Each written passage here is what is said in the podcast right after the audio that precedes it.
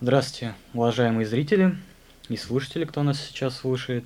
Это программа «Серьезное увлечение», и мы продолжаем нашу оружейную тематику. Сегодня у нас в гостях Роман Носик, кандидат мастера спорта по практической стрельбе, судья и инструктор. Здравствуйте, Роман. Здравствуйте. Ну и, думаю, начнем с самого начала. Когда вы вообще впервые в жизни взяли в руки оружие, и вот что вы почувствовали после первого выстрела? Как это случилось? Ну, у меня так получилось, что между первым выстрелом и тем, как я взял оружие, прошел какой-то промежуток времени. То есть я, наверное, примерно в 2012 году купил себе травматический пистолет. И когда дома достал его из коробки, я почувствовал, что у меня ладони вспотели. То есть настолько для меня это было новое. До этого вообще не сталкивались с оружием? Ну, с таким вот огнестрельным, наверное, нет. И что это мое, мое собственное оружие было. То есть, если угу. в тир в детстве где-то я стрелял там с пневматики, ну, это совершенно другое. И после этого я понял, что если у меня есть пистолет, то нужно научиться им обращаться. И я пошел в тир, который тогда находился на парадной угу. центре у нас. То есть, а как вот вы пришли именно к желанию заниматься практической стрельбой? А практической стрельбой э, тогда в 2012, ну тогда примерно мы тренировались э, в одном зале с э, Романом Зенцовым. То есть мы сейчас тренируемся, но в основном в тире. А тогда мы в одном зале тренировались, и он, когда я сказал, что вот я хожу на парадную, там начал случиться стрелять, он сказал, что давно ходит туда уже. И пригласил на тренировки э, по стрельбе из ружья. И мы поехали в ССК Невский, который находится в поселке Песочный. И там начали тренироваться из ружья. Потом, ну, больше из-за погоды мы как обратно в тир переместились. А в тире можно стрелять только с пистолета, потому что вытяжка не справляется. И если стрелять из ружья, то очень э, большая опасность э, отравиться прямо вот этим дымом. И, в принципе, стреляем из всего. Ружье, карабин, пистолет. Просто из пистолета как-то самый комфортный, может быть, и круглый год может стрелять, хотя ружьевики там и в минус 40 стреляют, и им всем очень нравится. На открытых полигонах. Угу. Угу. А вот что вас больше всего привлекает в практической стрельбе? То есть э, какой аспект, может быть, для вас есть, который нравится больше всего? Есть ли вообще такое? Да, ну, что вот именно лично для меня я как-то, ну, прям пришел к этому выводу. А, ну, как и большинство, в детстве я спортом занимался, борьбой и участвовал в соревнованиях. Потом в институте еще немножко поборолся. Потом вот мы э, тренировались по боям без правил и организовывали любительские турниры. То есть там тоже я успел и как судья, и поучаствовать в этом турнире, а потом уже как организатор. И вся вот эта соревновательная деятельность именно, куда люди собираются, там иногда это другой город, э, вся вот это волнение предсоревновательное, когда ты выходишь нам, на ринг, на рубеж, на стрелковую позицию, ты прежде всего борешься с самим собой.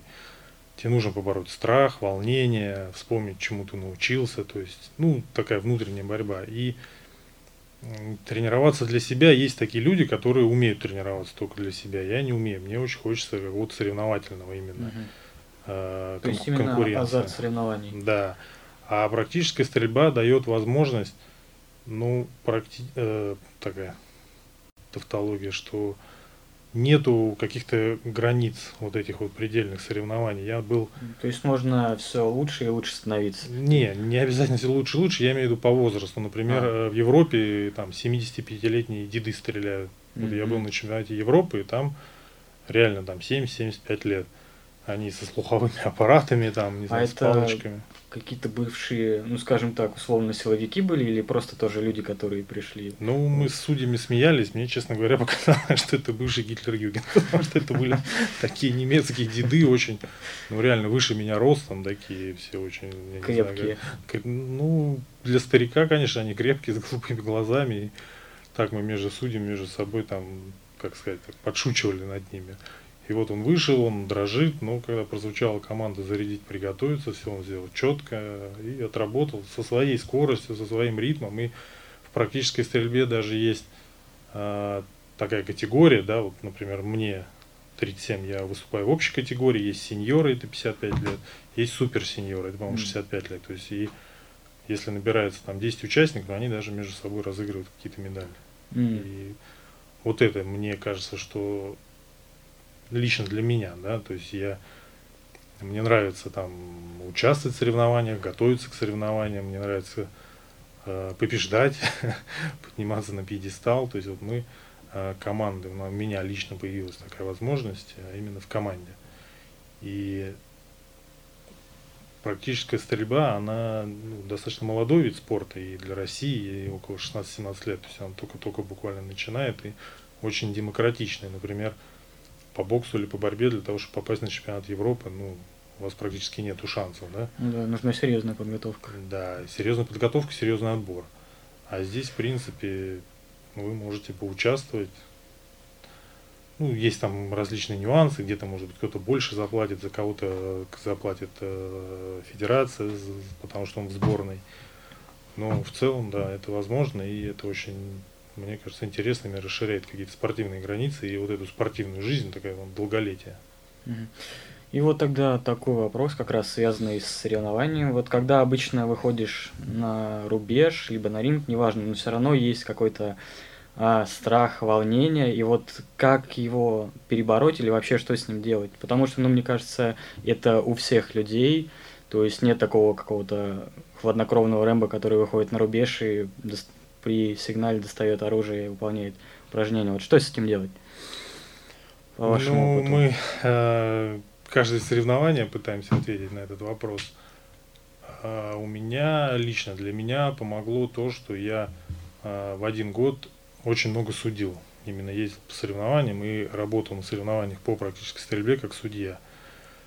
То есть я, когда мы вот только-только начинали и приезжали на соревнования, это ты плохо знаешь правила, ты плохо понимаешь, как все это работает, устроено, и ты, грубо говоря, помимо того, что ты боишься совершить какие-то стрелковые ошибки, ты боишься еще, э, ну, что как-то посмотрят на тебя, смеяться над тобой будут. То есть очень много чего ты боишься, и сколько я разговаривал, для начинающих стрелков такие страхи, они присутствуют. То есть люди, помимо того, что они боятся, что на упражнение выйдут, так они еще очень много чего боятся.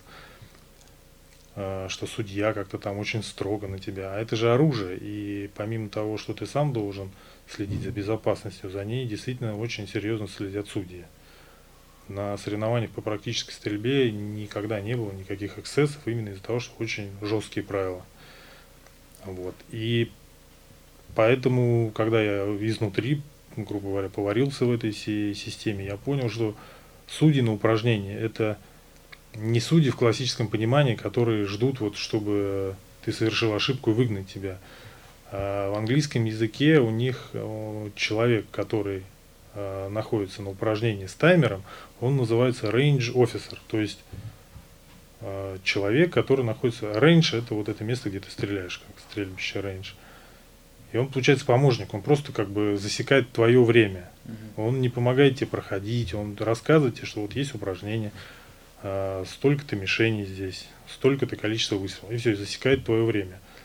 И когда ты понимаешь, что вроде ну, никто тут со стороны на тебя не смотрит, а особенно из ста человек стрелков никто там не следит за тобой, чтобы над тобой посмеяться, ну, то есть там уходит часть страхов, остается за волнение только уже свое, стартовое. Mm-hmm. А, по-разному оно проходит, зависит от матча, от напряжения. Ну, наверное, только с опытом. Хотя вот у нас в команде. Павел Торгашов, он чемпион мира среди юниоров, он чемпион Европы, он член сборной. Но все равно видно, что первые два упражнения он как бы мандраж. Поэтому ну, как у всех. Да, потом проходит. Я помню, что на каких-то упражнениях я начинал стрелять, я, я даже не понимал, куда я стреляю. Ну, условно не понимал. То есть, э, когда ты знакомишься с упражнением, у тебя есть план.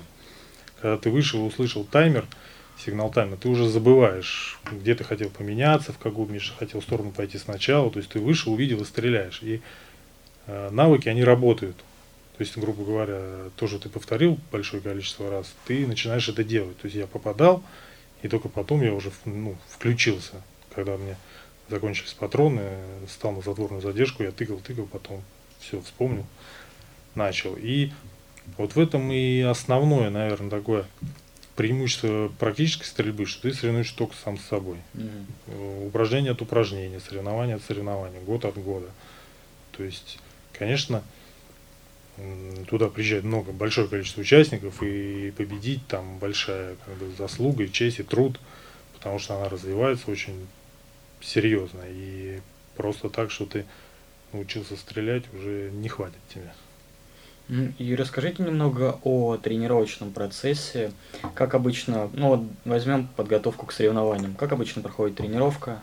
Чему уделяется особое внимание? Ну, опять же, если проводить аналогию между любым видом спорта, потому что практически стрельба это прежде всего для нас это вид спорта, в котором мы можем получать и разряды в том числе, и звания спортивные. Вот. Буквально вчера из Москвы пришли документы, что вот, ну, капитан нашей команды, он э, получил мастер спорта международного класса. Mm-hmm. Вот. И поэтому, как в любом виде спорта, у нас есть разминка, то есть мы там делаем пристрелочный выстрел, сами разогреваемся, пистолеты, оружие разогреваем. А, есть элементы, которые мы отрабатываем тоже, если в холостую иногда. Это все происходит в тире. Да, у нас в России мы не можем дома а, иметь э, краткоствольное оружие, и мне кажется, это существенно снижает именно вот эту конкурентную борьбу. Вот, допустим, там в Эстонии. По сравнению с зарубежными стрелками. Ну да, конечно, когда ты можешь в любой момент взять пистолет, и вот есть такое название холостить. По-английски dry fire, сухой огонь. То есть ты берешь пистолет и отрабатываешь какие-то Э, навыки, которые тебе не обязательно в тире отрабатывать, можешь отработать их дома, там, на заднем дворе, в подвале, еще где-то. Поэтому вот этого не хватает. Можно купить э, пневматическое оружие, вот эти страйкбольные, ну, все равно это не то. А как ваши близкие относятся к вашему, ну, назовем это увлечению, к вашему спорту? То есть, ну, все равно у нас еще в стране существует небольшое предубеждение насчет оружия, спорта с оружием. Как они относились, когда узнали? Ну, если вот брать э, мою жену, она ей нравится, чем мы занимаемся, она радуется, сопереживает, я ее тоже все пытаюсь в тир затащить, она говорит, что двух стрелков нам пока не потянуть. Но есть вот на соревнования приезжают семьями целыми, на соревнования, на сборы, муж, жена, дети. Вот. А мои родители, они скептически относятся. Отец говорит, непонятно откуда у простого колхозника такая тяга к оружию. Вот, ну, а сам я думаю, что наверняка какие-то казацкие корни есть, поэтому нравится все, что с этим связано. Ну вот да, кстати, я заметил, когда первый раз пришел на соревнования по практической стрельбе, просто поглазеть, посмотреть, что это такое, еще толком не был знаком, что очень много девушек и женщин, и причем не просто спутниц, а выступающих спортсменов. И вот э, по вашему опыту, как вы думаете, почему вообще так происходит? То есть меня удивило не то, что э, девушки выступают, а то, что их так много, такое большое количество. Ну, основное, наверное, потому что это интересно. А, здесь есть сочетание и физической какой-то нагрузки, то есть не с места, ну, не на одном месте mm-hmm. стоишь, да, и перебежки, и сидячих положений, из неудобных положений. То есть девушки, они э, есть несколько там девушек, которые стреляют, они очень гибкие, и они иногда так стреляют, что у мужчин так даже не, чисто физически не, получится. Не загнуться, да. Потом э, девушки стреляют и ружье, и карабин. То есть пистолет еще, он вроде у него нет такой отдачи, а ружье, ну что там с ним не делать, ну много девушек стреляет. Я думаю, что у кого как. Вот, например, есть Мария Гущина, у нее, кстати, день рождения сегодня, поздравляем ее от всей команды. И ее, наверное, отец ее привел, он сотрудник э, силовых органов, вот он ее привел, когда это все развивалось. Она сейчас уже заслуженный мастер спорта, то есть она стреляет круче всех девушек в мире. Есть кто за мужем, может, пришел, кому-то просто нравится вот эта вся оружейная движуха какая-то. Вот, поэтому мне кажется, что чем больше, тем лучше, да, то есть все-таки девушка с оружием, это уже, наверное, не вызывает такого опасения, как мужчина, да, mm-hmm. бородатый с оружием. Хотя, по большому счету, конечно, это все некие предубеждения. И, в основном стереотипы. Ну, и стереотипы такие, знаете, какие-то они непонятно на чем основаны. Э, например, вот мы много общаемся с иностранцами, они говорят, что у них точно такие же проблемы, например, во Франции. Поэтому mm. они стараются свои соревнования ну, не пускать людей в военной форме, чтобы это не казалось чем-то таким Чтобы стереотипы не закреплялись. Да, если это какие-то упражнения, они стараются, чтобы они выглядели, ну, как спортивные некие снаряды, да, не какие-то там танки, дзоты там и взрывы, а вот вообще, говорит, мы бы хотели, чтобы это выглядело как гольф. Mm. То есть так респектабельно, спокойно, для зрителей, может быть, где-то. И большая мечта всех стрелков, всего, всей федерации и в мире, мне кажется, чтобы практически стрельба стала олимпийским видом спорта. Ну да, я думаю, это было бы очень зрелищно. Ну, тут момент, э, ну, нужно как-то вот правильно снять ее, мне кажется. То есть в ней все есть. Ну, безусловно. Но Согласен. просто стоять вот так со стороны стрелка смотреть, ну, неинтересно. То есть что-то нужно думать именно вот с медийностью какой-то. И тогда, ну, хотя люди смотрят же стрельба из лука. Да, вот э, хотя стоит там 20 человек стреляет. Ну, мне кажется, это не намного зрелищнее. Да, согласен. Хотя лучники обиделись Ну и вот еще такой вопрос. Вы также работаете инструктором, насколько я знаю. И вообще, как люди приходят в практику? Не только девушки, в принципе. Вот как получается? Много ли людей вообще без стрелковой подготовки приходят?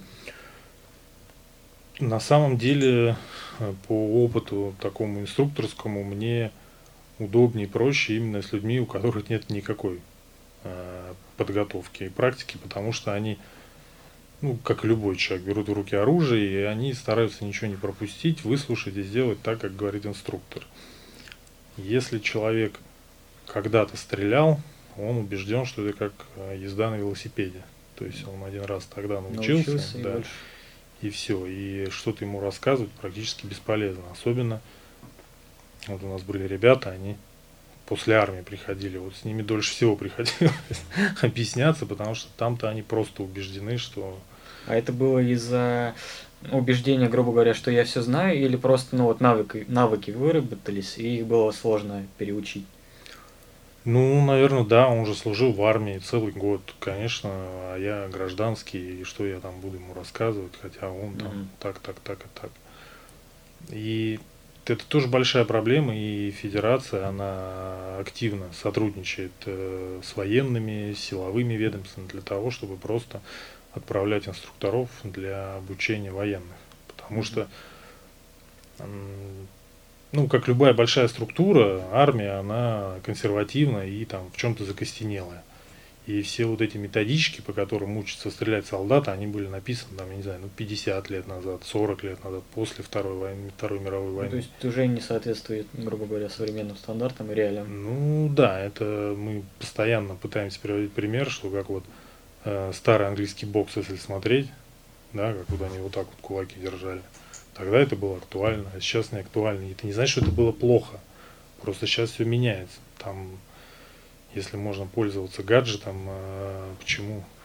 Почему а кто, бы нет? Да, почему бы нет? А кто-то будет счетами упираться и пользоваться. И просто уровень. Если это не развивать, то это не будет расти. И потом можно столкнуться тоже с какими-то удивительными открытиями, что все умеют стрелять, а там у нас, например, не умеют. Угу. И федерация очень много. И мы, как судьи, участвовали во многих соревнованиях именно спец, спецслужб, спец, спецведомств. Спецы, конечно, хорошо стреляют, нет вопросов. А вот и был чемпионат России среди Сбербанка. Вот. То есть среди сотрудников Сбербанка? Ну, в основном, конечно, инкассаторы. Mm. А. Да. Ну, не операционисты. Вот, они тоже ну, подтягиваются, все подтягиваются, да. То есть это, мне кажется, последние лет пять происходит. Уже нет такого скепсиса, уже очки и наушники на стрельбище воспринимаются как что-то нормальное, а не как что-то инородное. Ну, работа идет, и в том числе какая-то медийная работа, то есть люди видят, нету уже, наверное, такого противопоставления, что вот вы спортсмены, а мы там у нас задачи другие или еще что-то. То есть постепенно все сглаживается уже. Ну, наверное, не так радужно, как я хочу об этом думать. Но более-менее. Да. Ладно, и возвращаясь тогда к соревнованиям по практической стрельбе, есть ли у вас какое-то достижение, которым ну, вот, для вас наиболее важно? Да, это как, э, как стрелок мы в составе нашей команды Зоркий Тим в прошлом году выиграли се, ну, то есть была серия турнир. В прошлом году была создана континентальная стрелковая лига. Угу. И там было 7 матчей. Мы участвовали в 5 матчей. И по сумме баллов этого нам хватило, чтобы стать лучшей командой э, континентальной стрелковой лиги в своем классе. То есть у нас класс серийный. В пистолете 5 mm классов, они там делятся. И вот в своем классе мы стали лучшими. И капитан нашей команды стал лучшим стрелком континентальной стрелковой лиги. И на сегодняшний день это, наверное, наше такое стрелковое главное достижение, учитывая, что у нас в команде чуть больше года. То есть мы так стартанули. А... Это был первый опыт участия в соревнованиях или до этого еще были? Нет, были. Это просто лигу ее создали в прошлом году. Mm -hmm. Первый Понятно. раз. И мы как-то так очень удачно в ней выступали и выиграли лигу. А, там Павел, он, по-моему, с 2008 года в соревнованиях участвует. Я, наверное, с 2012. А расскажите вообще про команду Зоркий Тим, вот как, как она образовалась, ну и а, в частности про название, есть, как пришла идея. Ну, команда организовалась, она э, такая идея, она в воздухе витала, да, для того, чтобы э, все-таки сделать ну, какую-то максимально представительскую такую вот э, структуру, да, когда один человек он достигает, это всегда почетно, но э, есть вещи, которые именно в команде делать, ну, иногда проще, а иногда просто целесообразнее, удобнее, да. То есть у нас там и внутри команды тоже как-то функции разделены.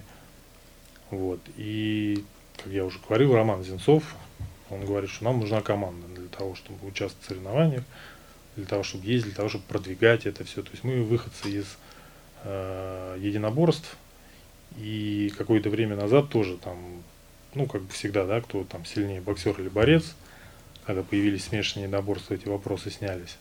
То здесь вроде тоже, что вот я стреляю, зачем мне заниматься боями? Или я там боец, зачем мне стрелять? Чтобы этих вопросов не было, мы решили вот как-то интегрироваться. Mm-hmm. Вот. И создать команду. И когда думали над названием, Роман именно сказал, что вот такое название. То есть его предложение было. И оно ну, много спрашивают, потому что оно очень необычное название для команды. А вообще это дань уважения нашего друга, он служит там в супер-супер секретных войсках, у него такой позывной, и ага, вот, вот чтобы так. он такой очень талантливый, заслуженный, и нас тренировал тоже на каком-то этапе, и вот мы такой дань уважения ему. Интересно. А, насколько я понял, вы выступали во всех дисциплинах, то есть пистолет, э, ружье, карабин, но основное это пистолет. Да. И вот, а почему именно пистолет? Чем это он вас так привлекает? Или может из каких-то практических соображений? Ну, тут такая она, наверное, в первой, ну, в какой-то степени лень, потому что ты приезжаешь на соревнования, ты привозишь с собой коробочку, коробочке пистолет лежит. В отличие от других дисциплин. Да, карабинщики, руждисты, особенно зимой, они, конечно, это такие очень крепкие духом люди, матерые, вот они, соревнования у нас были, мы судили, а кто-то стрелял, там до минус 27 в январе было. И это же оружие, оно же, ну, оружие, ладно, там оно клинит уже от мороза. Люди, вот. И я бы еще с карабина очень хотел стрелять. Ну, во-первых, для того, чтобы владеть карабином 5 лет должен пройти, у меня вот только недавно прошло. Гладкоствольным оружием. Не, карабин это нарезное оружие. Не, я имею в виду 5 лет. Да, владение, владение да, гладкоствольным. Вот. И А вот сейчас у меня есть лицензия на руках, нужно купить. Ну, проблема какая? Нужно либо купить отечественное нарезное оружие, ну, автомат Калашникова, но для спорта оно тоже ну, не совсем подходит, да, это можно с него стрелять и стрелять. Но нужно люди. доводить до ума. Да, а какие-то вот э, винтовки, арки их называют, ну, натовского вот этого калибра, их сейчас в связи с санкциями просто, ну, совсем недоступны стали, они или стоят каких-то космических денег, или, или не достать. Или просто их нет, да.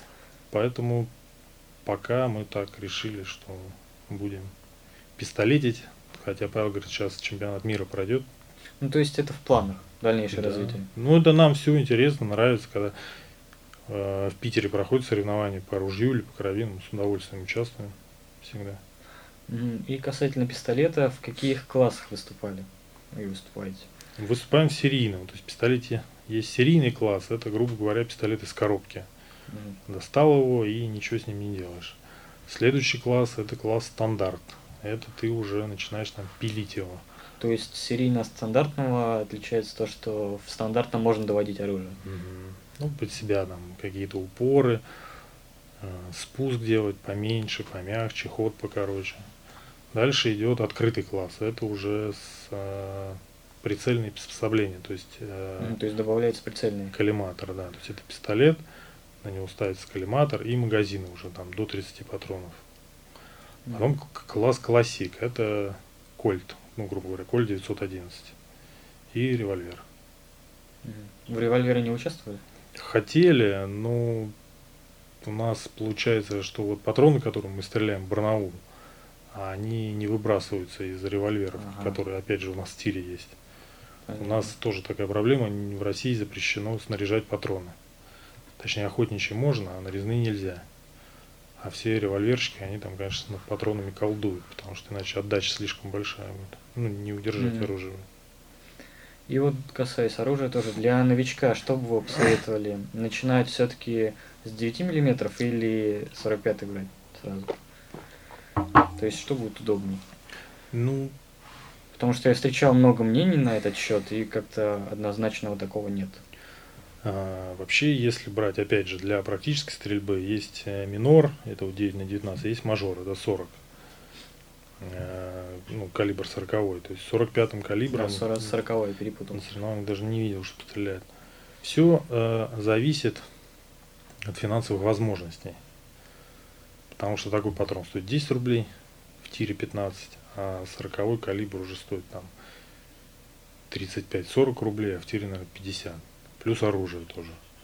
Вот у нас пистолеты чешского производства, ЧЗ вторые. Они, мы их покупали 150 тысяч, они стоят, а 40 калибр, он, наверное, еще дороже будет стоить. А разница, опять же, в чем? А, подсчете очков, если у вас 40 калибр, у вас, э, то есть если в обычном, в миноре 9 на 19 патрон – на мишени у вас 5, 3, 1, то здесь вас, да, 5, 4, 2. То есть не настолько большая разница. Угу. И опять же все от патрона зависит. Если, например, э, за границей они снаряжают свои патроны. И вот этот 40 калибр, э, мажор, он им дает преимущество. А в чем? Вот, То есть в подсчете очков, при подсчете очков? Ну, там ставятся пули тяжелее, а порох поменьше, у вас отдача меньше, ага. у вас скорость стрельбы увеличивается. А у нас патроны получаются, они все с завода, и некоторые патроны, которые идут 40 калибра, не проходят по мощности. Mm, даже так. То есть для новичка, мне кажется, эти нюансы, они его только запутают. Вот, поэтому лучше брать вот какой-то пистолет из коробки, серийный класс, стрелять спокойно. Угу. Ну и вот э, сталкивались с открытым классом, наверное, на соревнованиях. И вот по вашему мнению, да и в серийном тоже, какие улучшения, скажем так, вот прям первая необходимость? Ну, у меня филологическое образование, для меня технические какие-то доводки всегда приводили вообще в ужас. Ага. Поэтому вот я стреляю с пистолета, я э, на нем только накладки поменял под ручку резиновые были. И это все. Да, ничего не менял. Ну, я не умею и даже не хочу лезть туда. И э, так как я с этим не сталкивался, но услышал, что тоже у нас это не настолько развито, чтобы вы могли это где угодно сделать. Да? Например, mm-hmm. вот мы, если я слежу за сайтами какими-то американскими, мне кажется, там грубо говоря, в на каждом углу. подвале, да, что-то они точат, пилят, делают. А у нас же это еще законодательно, вы же не можете свой пистолет кому-то передать. Его из тира-то вы взять не да. можете. А чтобы передать его на доделку, какие-то пружинки поменьше ставят. Но опять же, это все можно делать, если вы и с патронами можете ну, экспериментировать, да, то есть вы ставите менее мощную пружину, там, на какой-то более там тяжелый патрон. А у нас такого нету, и я, честно говоря, очень рад, что нам не нужно ничего делать с оружием. Понятно. Так, и тогда следующий вопрос. А, тоже касаемо оружия. Вот что лучше на данный момент выбирать из стокового оружия? То есть то, что вот есть на рынке. Возьмем для уточнения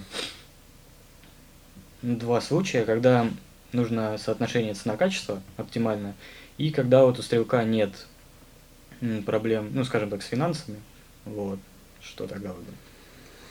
Ну, э, для практической стрельбы э, вообще есть на сайте несколько видов оружия. То есть, ну, из самого распространенного это Glock 9 на 19, Glock 17 он называется. Это ЧЗ, первый и второй. Это Танфоглио, итальянское оружие. И вот сейчас я знаю, что начали Зигзаура стрелять.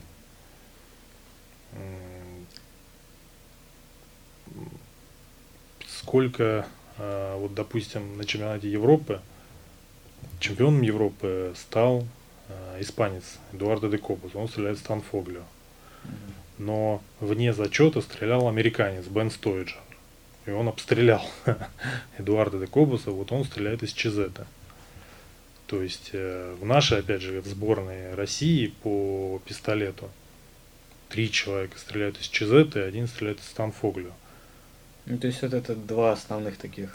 Да, ну если брать спорт, да, потому что все-таки Глок, он не совсем спортивный пистолет, он очень такой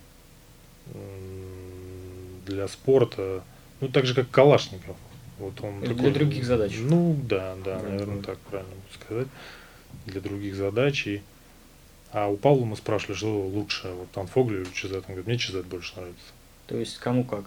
Ну да. Кто приноровился, кому что понравилось? Ну, в руку взять, да, подержать, там, стрелять, если есть возможность. Ну, Танфогли дороже, по-моему. Тоже так, mm-hmm. существенно. А в качествах особых раз... Э, различий нет?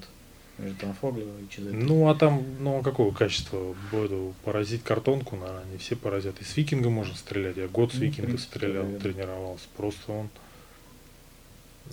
опять же, для начинающего стрелка, если у него нет возможности, он ну, не должен игнорировать. И викинг тот же, у него та же система, также он стреляет, э, отрабатывать какие-то элементы можно и с викингом.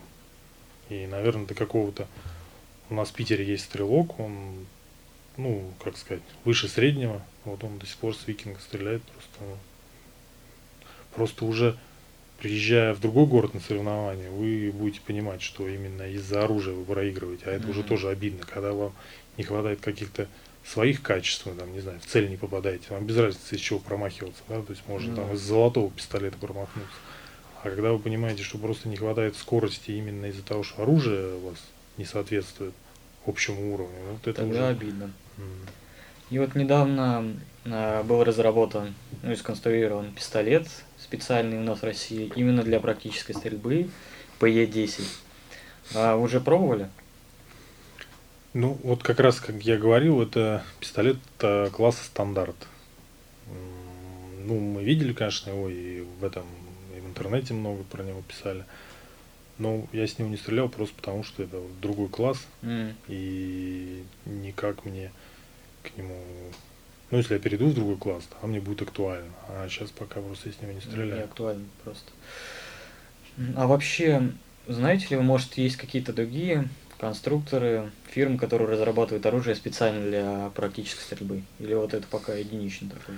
Ну, вот э, пистолет Ефимова Евгений Борисович, он э, Это, по-моему, не первый пистолет, который он разрабатывает. Да, был девятка, насколько я помню. Да, по ну, среди вот наших отечественных, российских э, производителей, он, наверное, единственный, кто рискнул.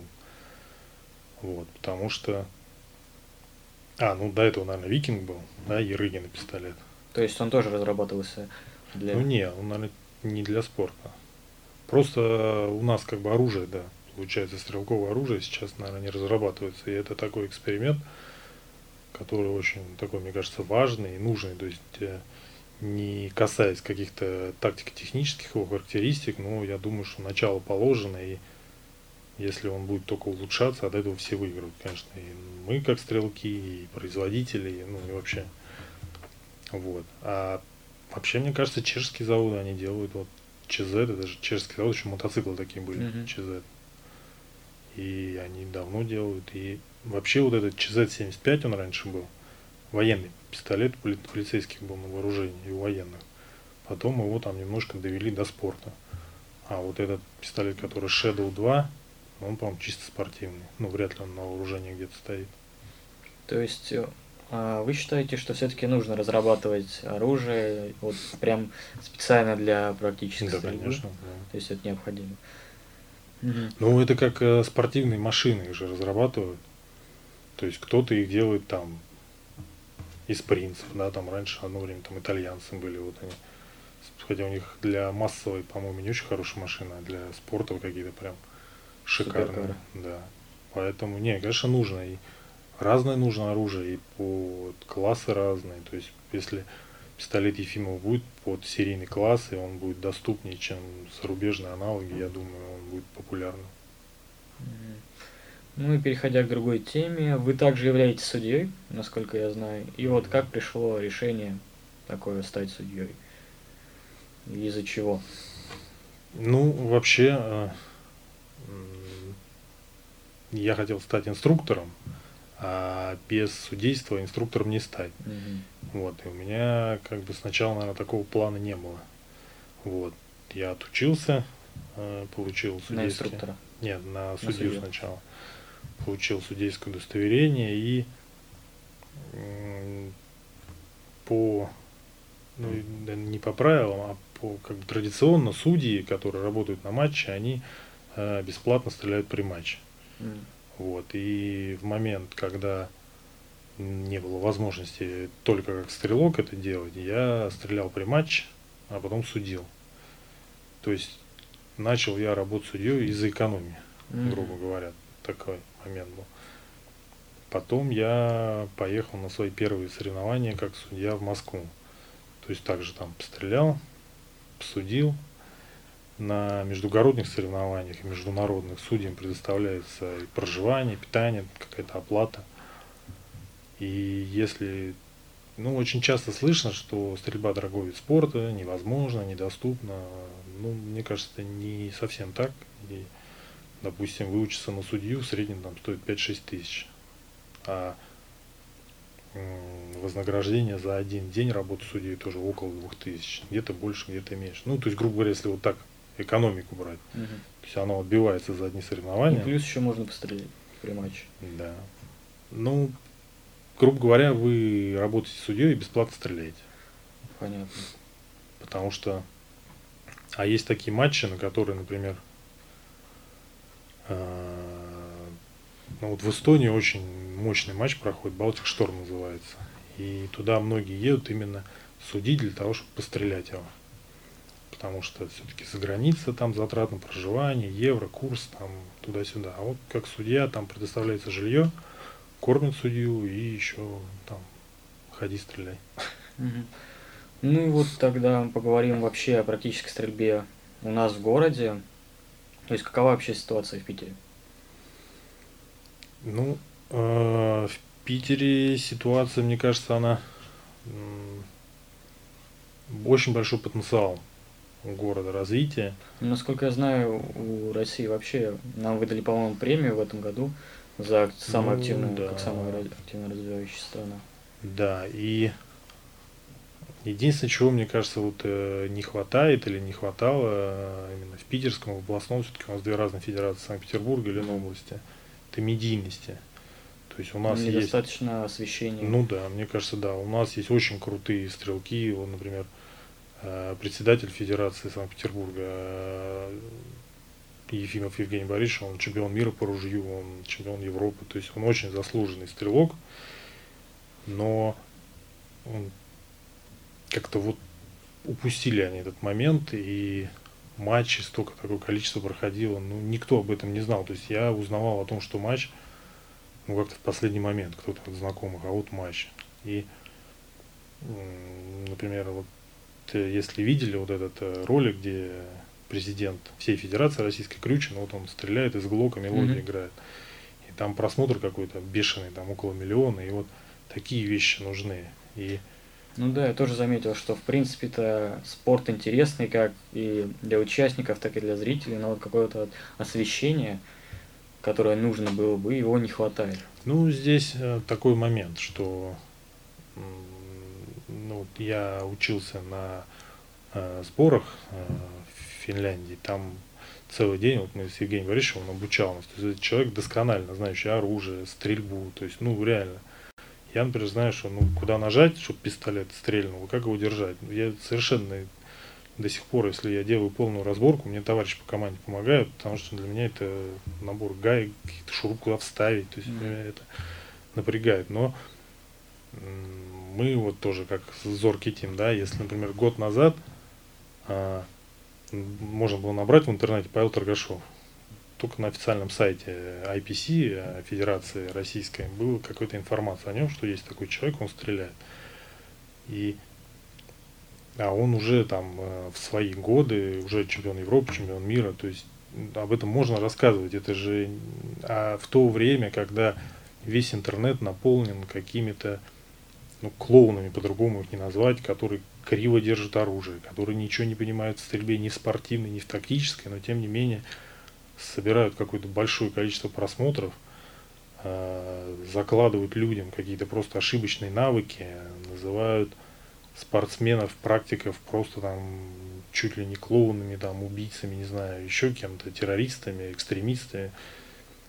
И вот этого не должно быть, да, то есть вакуума его не будет. Если есть человек с оружием, найдется человек, который про это будет рассказывать. И вот я там свою роль и в команде, и вообще мне кажется, что нужно об этом говорить, нужно об этом рассказывать, показывать. Э, если куда-то приглашают идти, там, если не приглашают, набивать, набиваться, да, куда-то. Это спорт, это вид спорта. Это раньше я вот просто помню, что к боям без правил примерно было уже такое отношение. Вот брали интервью, э, куда-то мы ездили, организовывали, допустим, э, вот эти любительские соревнования – приходили журналисты и говорили, а вот вы учите здесь людей, там они бьют, убивают, а вот они пойдут на улицу кого-то бить. Мы говорим, ну, с чего? Ну да, это действительно настолько вопросы задавали журналисты странные. Ну так же и здесь. Вот я научился стрелять из пистолета. Ну и что? Пистолет-то даже в тире хранится. Ну, даже если вот так это предположить. Ну, то есть это чисто из-за недостатка информации, недостатка освещения. Да, и ну, постоянно об этом говорят, оружейная культура а с чего она будет складываться? Вот я стреляю, моя жена стреляет, мои дети стреляют. Они умеют обращаться с оружием. Даже человек, который понимает стрельбе, он, глядя, как фотографируется с оружием, будет понимать, кто перед ним стоит. То есть там... То есть человек, который знаком с оружием, либо который не знаком. Mm-hmm. Ну, либо который думает, что он знаком. Ну и последний вопрос. Какой вы совет дадите э, новичкам, которые вот даже не то, что начали заниматься только, а вот которые только хотят начать заниматься практической стрельбой? Так я им советую заниматься практической стрельбой. Я, если они в Санкт-Петербурге, то у них выбор небольшой. Это либо БСЦ, либо на аптекарской тир ДСА. Угу. Сейчас еще в Сосновом Бару тир есть. Пистолетный. Тир, да, ну они все, как сказать, там можно и с того, и с того пострелять, но в основном тир это пистолет, потому что я говорю, что проблематично с ружьем. Да, дым именно, именно опасность прям, и никакие респираторы не спасут. Вот, и я думаю, что будут развиваться, и тиры будут строиться, это, и они будут заполняться людьми, и матчи будут становиться все больше и больше. То есть вот мы хотим, э, ну, запланировали серию матчей на Кубок Зоркий Тим, например. То есть и, Кубок и ваша команда. Угу, мы позовем стрелков там со всей России, и топовых стрелков, и судей позовем со всей России. То есть нужно и постараемся это осветить. То есть провести соревнования, я говорю, что они постоянно проходят, но о них знают только люди, которые увлекаются стрельбой, которые сами стреляют, которые сидят вот на этих стрелковых сайтах и отслеживают. Хочется, чтобы вы приезжали посмотреть туда. Там, это же все равно интересно. Просто да. узнавали, втягивались. Да, общение это какое-то, возможность попутешествовать. Просто вот у нас есть товарищ, он а, в прошлом году он поехал, по-моему, в Словакию посудить. Из Словакии через Хорватию он добрался до Венгрии, где проходил чемпионат Европы. И он пришел просто к директору матча и сказал, что я вот из России, я судья, я хочу вас посудить. А и так как судей не хватало, его взяли посудить, да.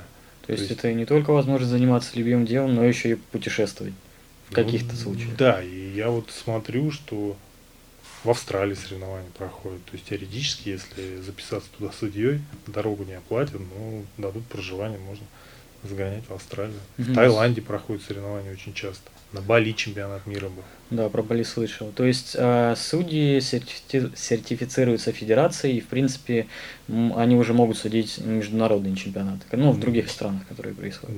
Да, потом судья, если ему это все интересно, он проходит э, международные судейские семинары. Там первый уровень, второй уровень повышает квалификацию. Ну и квалификацию, да, и все равно же меняются, они каждый год дополняют. Это такой вот это очень интересно. Мы э, в Венгрии у нас был как раз э, второй уровень международный семинар судейский, его вели люди, э, просто это представители из Канады, именно IPC, оно вообще в Канаде штаб-квартира, угу. как ни странно, вот, из Канады пошло, и Э, люди, которые просто писали вот эти правила, которые стояли у истоков, то есть еще это все можно застать. И они нам объясняли, почему вот им кажется так, а не так. И мы там им говорили, а почему не вот это? И они объясняли свое видение, мы с ними что-то обсуждали. А, все это настолько пока вот оно ну, живо, все это вот здесь, вот рядом, близко, и со всеми этими людьми можем пообщаться.